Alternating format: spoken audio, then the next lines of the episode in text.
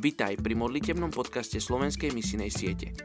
Modli sa za veľké veci, očakávaj veľké veci, rob veľké veci, ale nadovšetko sa modli. Ruben Archer Tori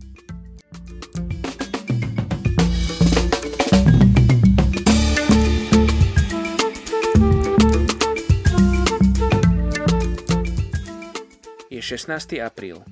Príslovie 16.26. Načenie robotníka pracuje za neho – pohýňajú ho jeho hladné ústa.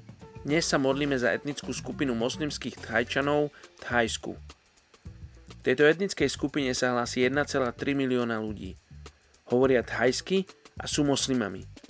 Žijú na rozhraní islamskej a buddhistickej kultúry, pričom moslimské vplyvy sú zastúpené na juhu krajiny a príznačné pre malajskú kultúru a thajské prvky skôr na severe krajiny a prepojené s používaním thajčiny – Zatiaľ medzi nimi nie sú známi žiadni veriaci v Krista.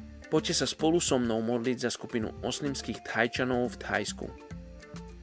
Oče, modlíme sa za týchto 1,3 milióna ľudí, za našich bratov a sestry, ktorí ťa ešte nemali príležitosť poznať.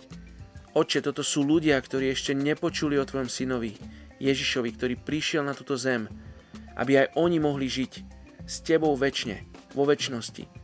Oče, modlím sa za tých, ktorí sú povolaní k tejto etnickej skupine. Modlím sa, aby si sa postaral všetky financie. Oče, postav k ním ľudí, ktorí im budú zdvíhať ruky, ktorí ich budú podporovať.